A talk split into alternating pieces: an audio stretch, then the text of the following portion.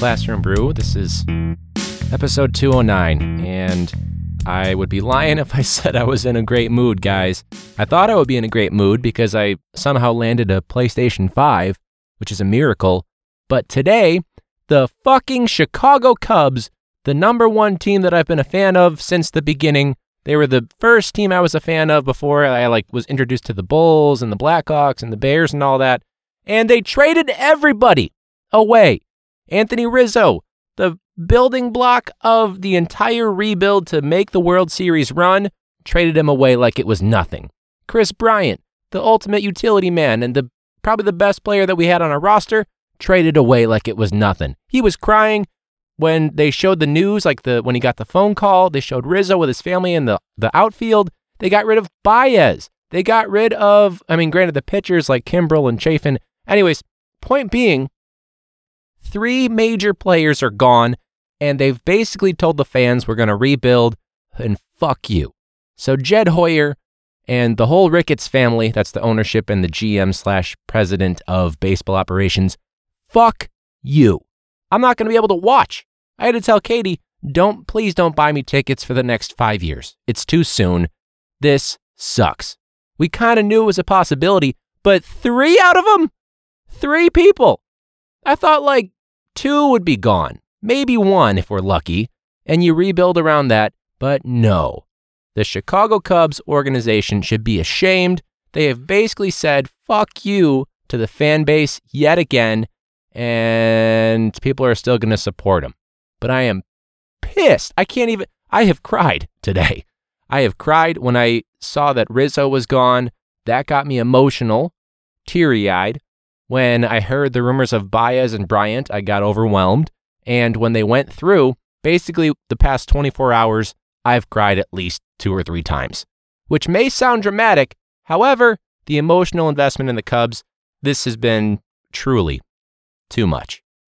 So if you know a Cubs fan, check in on them because we're not doing well. we have, even with the prospects that we got for our players, basically all of our core is gone with the exception of one player who still might be gone because we still have one more day till the deadline. I'm not in a good place with this. I'm going to have to literally ignore the Cubs for a while. I can't go to Wrigley. I'm not going to go to Wrigleyville. I'm done. I fucking hate Jed Hoyer. I fucking hate the Ricketts family. I hate it.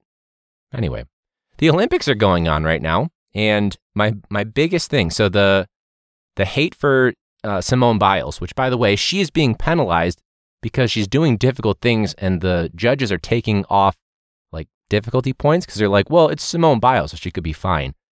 As if like Tom Brady's touchdowns are only worth, worth four instead of six because he's good. Like that's fucked up.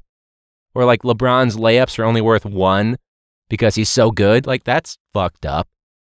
And people are giving her, she dropped out from the team thing for mental health, and people are giving her shit.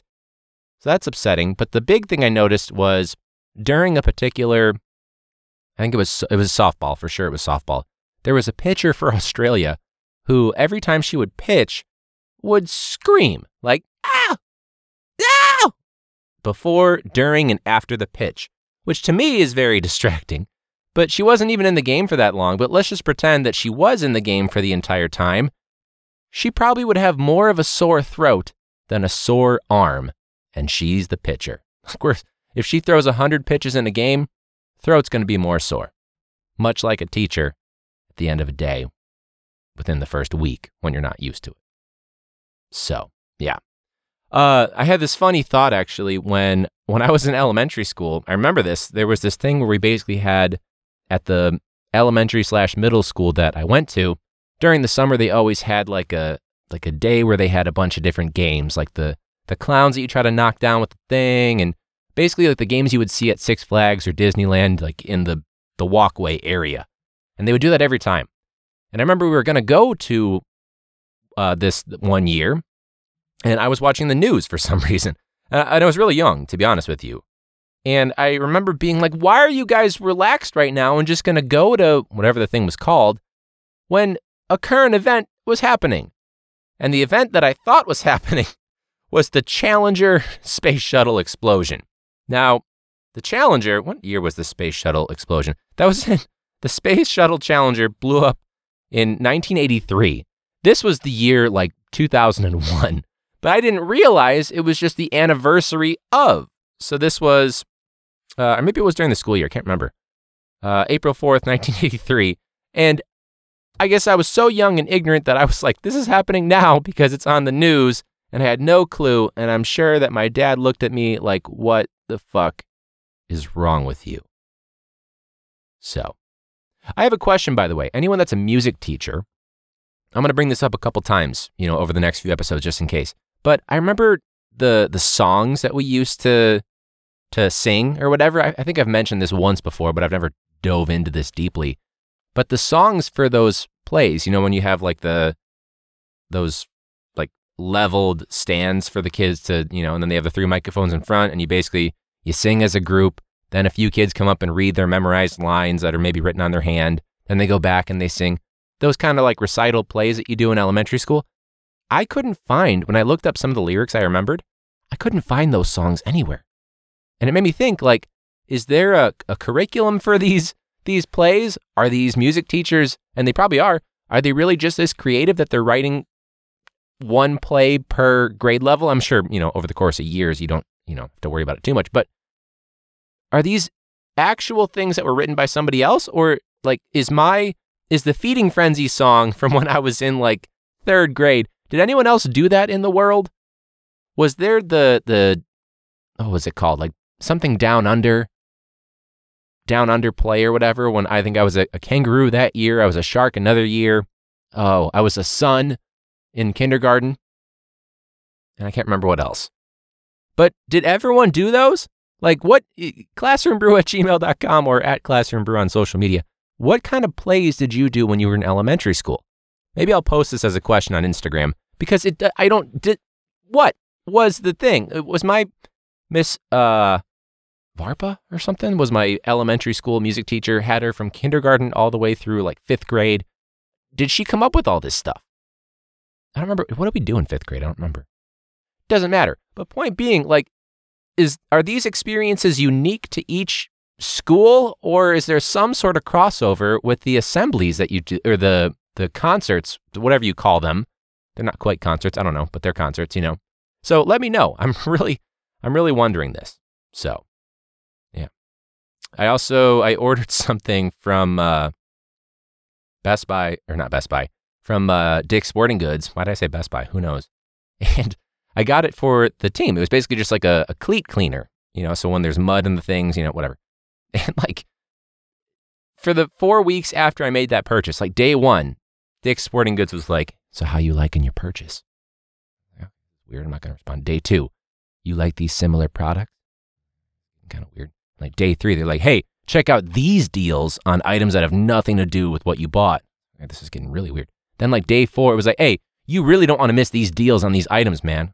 It's getting really weird. And then day five, it was like, hey, we noticed you looked at these products in your email and you put them in your cart. Maybe, could you?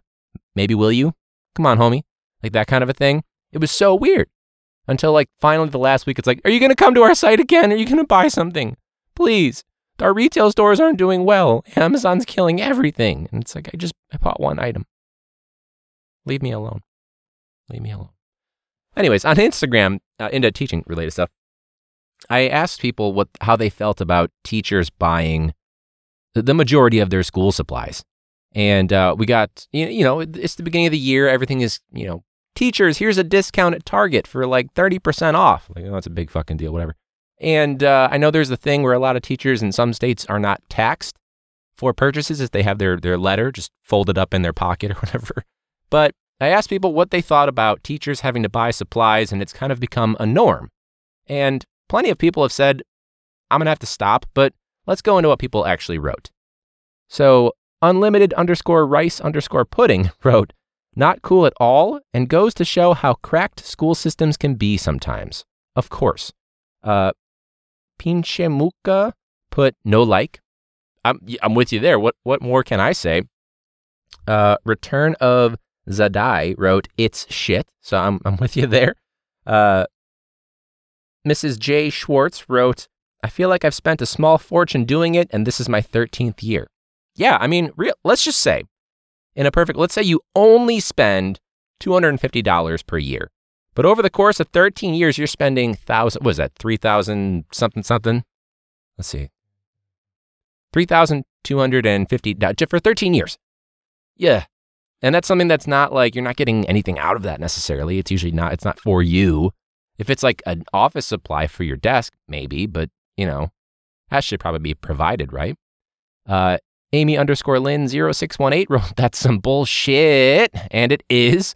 Uh, Matt Halpern, uh, who also started a podcast. He's been on the podcast as well. It used to be Halpy, but now it's Matt Halpern uh, Education. He just wrote, No. And that perfectly summarizes it. Uh, Czar Smith wrote, It must stop. It is an expectation that needs to end. No other profession does this. I think that's a great, I'm, I'm very much in agreement with that. And Rihanna May wrote, I don't mind spending some if it's a specific thing that I want, specific like pens or paper or whatever, but I try to max at $100 per year. I know a lot of things, it's like you can get reimbursed for something. That's a really big process. I straight up bought a subscription to, what was it called? Oh, uh, quizizz.com, Q U I Z I Z Z. Because I, I use it for review games, but they, were, they made us do the mandated constitution test. And uh, so to do that digitally for most of the kids that were digital, of course, most of them didn't attend, I had to get this software. And it was like 75 bucks or whatever. And I was like, hey, this is for purpose the purposes of education. It's for the kids. I'm going to do it and do the reimbursement form. And they denied me in like two seconds. They're like, nope, it's software. Can't do it. You should have gotten it approved beforehand. Like, fuck you, man. You told me do the Constitution and get, gave me no way to actually have the kids do it. I find something on my own and build it and take the time for it. And then you say, no. But can you make sure you send those results to us? Also, can you share your software with everybody else now that you've paid for it? Like, hey, teacher, now that you've purchased these things, kind of like the, the sound equipment for the school. My plan is to leave it there. Like, that's fine. That's, that's yours. I, I got it for the school for those purposes. But at some point, I'll retire or I'll leave somewhere or I'll leave teaching. We talked about that a little bit in the bonus episode from, uh, what was it, last Tuesday? And so, stuff eventually that I've worked hard for, whether it's like renovating a classroom or getting a bunch of technology, eventually my efforts just benefit others. And it's not, you know, and that's fine. That's part of the gig when you do things that you want to last for a while. But it's kind of shitty, right? Like, hey, we're not going to support you through this process to get this done. That's going to help students. it's going to help the staff. it's going to help the school in general. But we're going to take full advantage once you've done all that grunt work. You know what I mean? Like, oh, good fucking luck, teacher. But then once they've done it, they're like, we always knew you could do it. Now, can you tell me how we're going to implement this school wide so we can take advantage of the great thing that you got for us? As if it's like a given that it's like, well, you got this, maybe even spent your own money. When can we, gimme, gimme, gimme, gimme, gimme? That's the school district or the school. You know what I mean? So that's, that's kind of where it's at. If it's something like pens and paper and things like that, obviously, I'm not trying to say you shouldn't do it because we all know a government funded classroom would be a very minimal classroom. Like you'd have just your chairs, most of them are probably broken. You would have no borders. You might get some chalk or maybe, well, here's what you would get chalk, but you would have whiteboard markers or uh, whiteboard uh, boards in your classroom, dry erase boards. There's the word. Found it, nailed it. But that's kind of how it goes, right? And uh, needless to say, a lot of people, when we were talking about, well, not me, when uh, Target posted something about this, a lot of people really sounded off. And I, I think it's, you know, it's a, a topic that a lot of people have a lot of thoughts on because, well, let's be honest, everyone has an opinion on teaching and education because everyone's an expert because they were once a student at their, you know, whatever you want to call it. But uh, I, would like to know what you guys think. Uh, if you haven't responded to it, you can still, you know, email me or send it to Instagram at Classroom Brew because I'd be interested to hear what uh, what your thoughts are or what you have done in the past. Now, the other thing. Oh, this is the most disconcerting one. So this is from the teachers union, but it's from the Sun Times, Chicago Sun Times. And CPS is supposed to be, or they're poised, that's the actual word they used, to rehire Aramark to clean schools. Even though they said we're not going to, even though the classrooms certainly weren't cleaned uh, in the years leading up to you know this year, like absolutely filthy, and even during the pandemic, where they were supposed to be cleaned every day, but deep cleaned on Wednesdays when everybody was remote, regardless if they were hybrid or full remote. So just a whole day where it's just supposed to be, hey, clean these classrooms, deep clean them, because there's a pande- a global pandemic. And we would kind of test that a little bit, like maybe leave like a, a tissue or something like that on a desk. Maybe uh, if your shoes were a little dirty and you know not cleaning up the floor a little bit, so you can kind of see if it was still there. And most of the time, it was still there, but the little placard that went on our door went from dirty to clean. So they weren't doing it. And I'm not trying to say it's easy to do it, but if it's in your job description, do it. If I'm a teacher, the number one thing I gotta do, even when it's really hard, is teach every fucking day. So if you work for Aramark and you're in the kitchen, your number one job is to make the food, and they do that.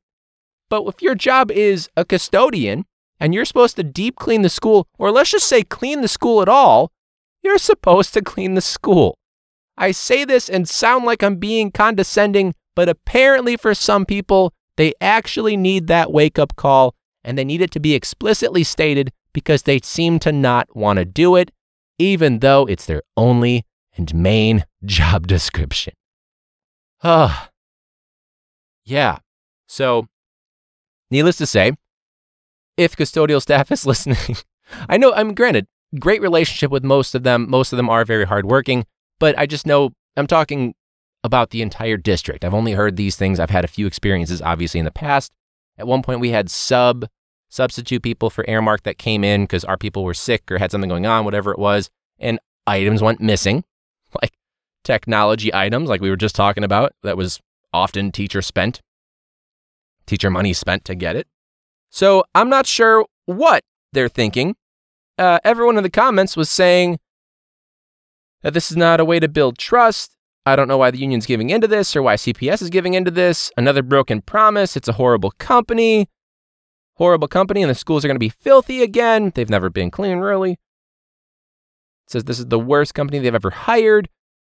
My office is only cleaned by me, which is fine, but this is not okay for the rest of the building. The company is this company is not the answer. The school should be building building base. Oh, the school should be having these cleaned by local businesses or building ba- building based. Had a hard time with that one apparently. And I don't know. Ever uh, there's only like one person that said, "Yeah, it's fine." They just kind of said like the the shoulder shrug emoji. Everybody else is pissed about this. And do I feel one way or another? I guess I've kind of tipped my hand a little bit. I'm not happy about it. I'm not as angry about this as I am about the Cubs saying, fuck it, let's just get rid of everybody. But let's be honest, the school cleanliness thing is truly more important. So I know my room's going to be clean because if there's a glaring issue, I'll take care of it. But this kind of goes hand in hand with we're not getting funding and we're not getting the proper cleaning. And so it's on teachers, yet again, to pick up the slack, which only allows this appeasement. And yes, I said appeasement. It only allows this process to continue and perpetuate and even get worse. More expensive and worse turnout and more responsibility that shouldn't be on teachers, but it is on teachers because we have to be everything. And I don't know. Maybe that's the more cynical version of it. Maybe I'm in a bad mood still because of everything that Jed Hoyer has done to my beloved Chicago Cubs. But that's the view from over here for this episode, episode uh, 209. So uh, I saw this uh, preview for it's called When Nature Calls, and they somehow got Helen Mirren to uh, be the person to host it or to do the voice, whatever it is. We're going to talk about that next week because, wow, that that is truly something. So thank you guys so much though for for listening to this week's episode. Uh, subscribe to the Patreon. Check us out on Instagram at Classroom Brew. You can email me classroombrew at gmail.com. There is a YouTube channel, but really just listen in. Uh, if you want the video episodes, it's on Patreon, but uh, we're available anywhere you get music and podcasts and things like that, like Spotify, Apple Podcasts, everything. Wherever you listen in, that's where we're at. So, thanks so much for listening. Uh, go Cubs! I guess we'll you know, focus on the Bulls and the Bears because it's going to be a rough one. Uh, yeah. So there's no way that they're listening, but uh, to Kris Bryant, Anthony Rizzo, And Javier Baez, uh, truly thank you for breaking the curse. And I'm really sorry that Jed Hoyer is an asshole and the Ricketts family are the devil. This has been Classroom Brew. Class dismissed.